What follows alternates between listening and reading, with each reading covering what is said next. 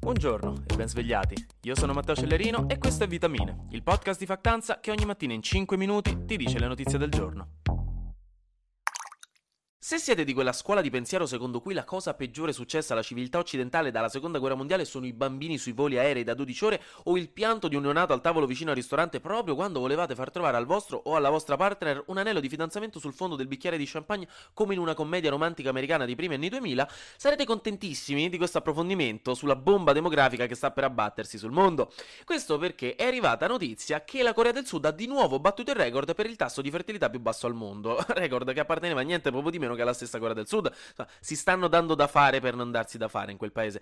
Il tasso di fertilità indica il numero di figli medio che ogni donna di un paese fa nella sua vita. Affinché una popolazione di un paese resti uguale a se stessa numericamente, il tasso deve essere di 2,1 almeno. Due perché servono sempre due persone per fare un figlio, quindi insomma due persone fanno due figli, che a sua volta faranno due figli, eccetera, eccetera, la popolazione resta uguale. Il virgola 1 in realtà ho sempre immaginato fosse per evitare problemi di arrotondamento, insomma essere sicuri di stare comodi, stai sopra il 2, ok, tutto a posto. Comunque, se nel 2021 questo tasso era dello 0,81 figli per donna, era comunque bello basso, nel 2022 è stato dello 0,78 figli per donna, un tasso decisamente abissale che fa sì che la popolazione sudcoreana semplicemente scenda, diminuisca. Infatti hanno fatto nel 2022 249.000 nuovi bambini e sono morte invece 372.800 persone. E non a caso nel 2021, dopo il picco storico del 2020 a 51.840.000 persone, la popolazione ha iniziato per la prima volta a diminuire a 51.740.000 e ci si aspetta addirittura che entro il 2070 di questo passo scenderà la popolazione sudcoreana a 37,66 milioni. Tutti dati presi da Al Jazeera, tra l'altro, quindi grazie amici della redazione di Al Jazeera. Se vi chiedete il perché di tutto questo discorso, di tutto questo problema, ci sono tutta una serie di fattori socio-economici e culturali, alla fine in realtà abbastanza simili un po' in tutto il mondo, che stanno portando a questo calo e magari alcuni motivi li troverete condivisibili anche voi, chissà. Da un punto di vista sociale, per esempio, i giovani sudcoreani non si sentono più obbligati a farsi una famiglia, come invece era stato per i loro genitori e i loro nonni. Però, soprattutto fattori come la difficoltà a trovare lavoro, gli stipendi bassi, le case che costano troppo, le disuguaglianze di genere e di classe e i costi enormi per crescere i figli sono tra i motivi più ostacolanti. E a questo si aggiunge pure lo sbatti sempre più alto per le donne, questo l'ho detto in gergo tecnico, nel dover gestire la maggior parte delle faccende di casa e dei lavori legati alla cura dei bambini, dovuto questo a una società sudcoreana ancora molto patriarcale, caratterizzata tra l'altro negli ultimi anni da una forte spinta misogina contraria al movimento femminista, però insomma questa è una questione molto complessa e squisitamente sudcoreana. Il tutto mentre, per esempio, il governo ha speso una roba come 210 miliardi di dollari negli ultimi 16 anni per provare a metterci una pezza. E voi vi chiederete, ma qual è il problema se si fanno meno figli e la popolazione diminuisce? Alla fine sono cavoli loro, anzi, meno bambini che vi fanno venire voglia sull'aereo di aprire il portellone in volo. Ci possono essere in realtà degli ovvi problemi di visione del mondo, abbastanza soggettivi, però non per questo meno validi. Secondo cui, ecco, non è proprio il top vedere la propria popolazione, la propria comunità di riferimento diminuire di numero e chissà magari immaginarsi in un futuro lontano magari pure estinguersi.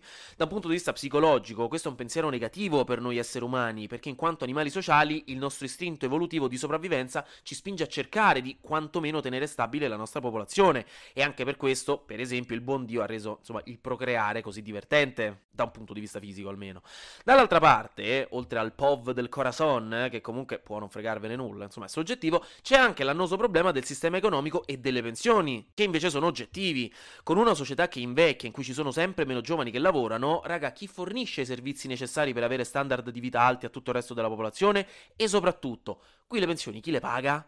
Tutto figo, no? Se avete iniziato a lavorare adesso e finalmente non dovete più chiedere a mamma di ricaricarvi la carta per andare a fare la spesa all'S lunga, ma quando tra 50 anni sarete in pensione, qualcuno dovrà pagarvela sta pensione.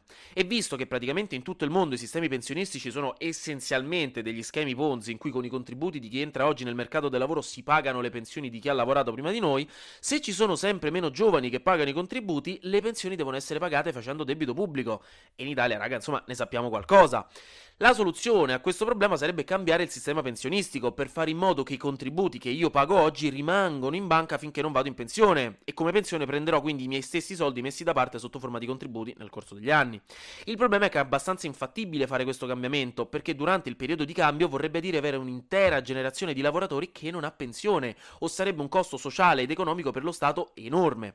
Per questo, come situazione insomma è bella spinosa, per tutti, e le soluzioni non sono mai semplici, e anzi quelle che si propongono, che sono anche sempre molto anacquate rispetto al problema, e che di solito includono per esempio l'allungare l'età in cui si può andare in pensione, sono tra le proposte politiche più impopolari dopo quella di cambiare le grafiche dei cartoni animati della nostra infanzia per renderli più belli agli occhi dei bambini di oggi, come osano.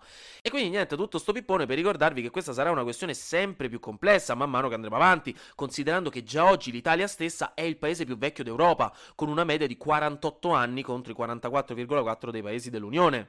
E non contenti abbiamo anche il rapporto più alto tra persone over 65 e persone che lavorano e che quindi gli pagano i contributi, al 37,5%. Entrambi fattori che sul discorso pensione non sono esattamente come trovare Charizard nell'Happy Mill quando i giochini erano in collab con i Pokémon. Pensateci. E visto che oggi ho sgravato questa storia dei bambini e dei vecchi, andiamo tranquilli tranquilli di flash news. Che dite? Ce la sfanghiamo veloce oggi che è giovedì, eh? Che tocca finire ora tutte le cose che non faremo domani perché saremo troppo pigri, perché insomma dai, il venerdì è praticamente già weekend. Diciamoci la verità, non ha nemmeno senso andare a lezione, fatevi dare gli appunti da qualcuno. E quindi insomma, mm, flash news. Una delle figlie di Malcolm X, leggendario attivista per i diritti civili negli Stati Uniti, ha annunciato che farà causa alla CIA, all'FBI e alla polizia di New York con l'accusa di aver nascosto per decenni le prove di aver organizzato il suo omicidio, su cui non si è ancora mai smesso di parlare e di speculare. Su Amazon, ma non solo, hanno iniziato a circolare sempre di più dei libri scritti con ChatGPT, che è l'intelligenza artificiale testuale che praticamente può fare tutto quello che gli chiedete di fare via testo, appunto anche scrivere libri. Basta dare degli ordini e in poche ore si può avere un libro fatto e questo lascia aperti molti interrogativi su dove ci stia portando la tecnologia e quanti lavori verranno persi e mai recuperati a causa di questa stessa.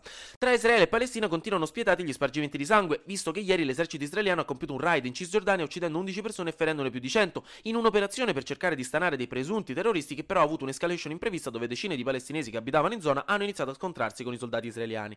Dopo questo, dalla striscia di Gaza è partita una serie di sei razzi verso due città israeliane, quasi tutti intercettati, e quindi Israele a sua volta ha risposto con altri razzi, che però i palestinesi non hanno la tecnologia per intercettare, causando, come sempre, un enorme sbilanciamento di forze. Infine, per qualche motivo, lo Starbucks grosso, quello centrale di Milano, ha introdotto dei nuovi caffè con l'olio d'oliva, chiamato oleato, e mi fa ridere perché non ho letto questa notizia su un singolo giornale italiano, ma solo su quelli internazionali, per farvi capire quanto ci frega di questa cosa, evidentemente, però adesso è anche un vostro problema.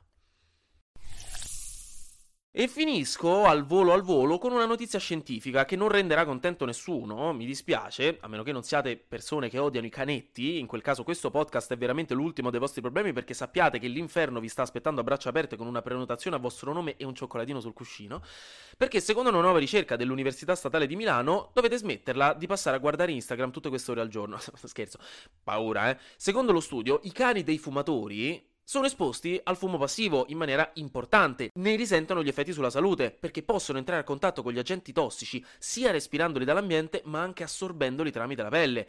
Quindi raga, fondamentalmente, long story short, abbiate pazienza, non fumate vicino ai vostri cani, o gatti se per questo. Fumate in balcone, se proprio dovete, tenete i vostri cani al sicuro, perché loro prenderebbero un proiettile al posto vostro, lo sapete, è il minimo, a parte Chihuahua.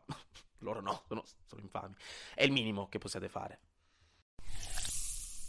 Anche oggi grazie per aver ascoltato Vitamine. Noi ci sentiamo domani perché sarà successo di sicuro qualcosa di nuovo e io avrò ancora qualcos'altro da dirvi. Buona giornata e buon giovedì.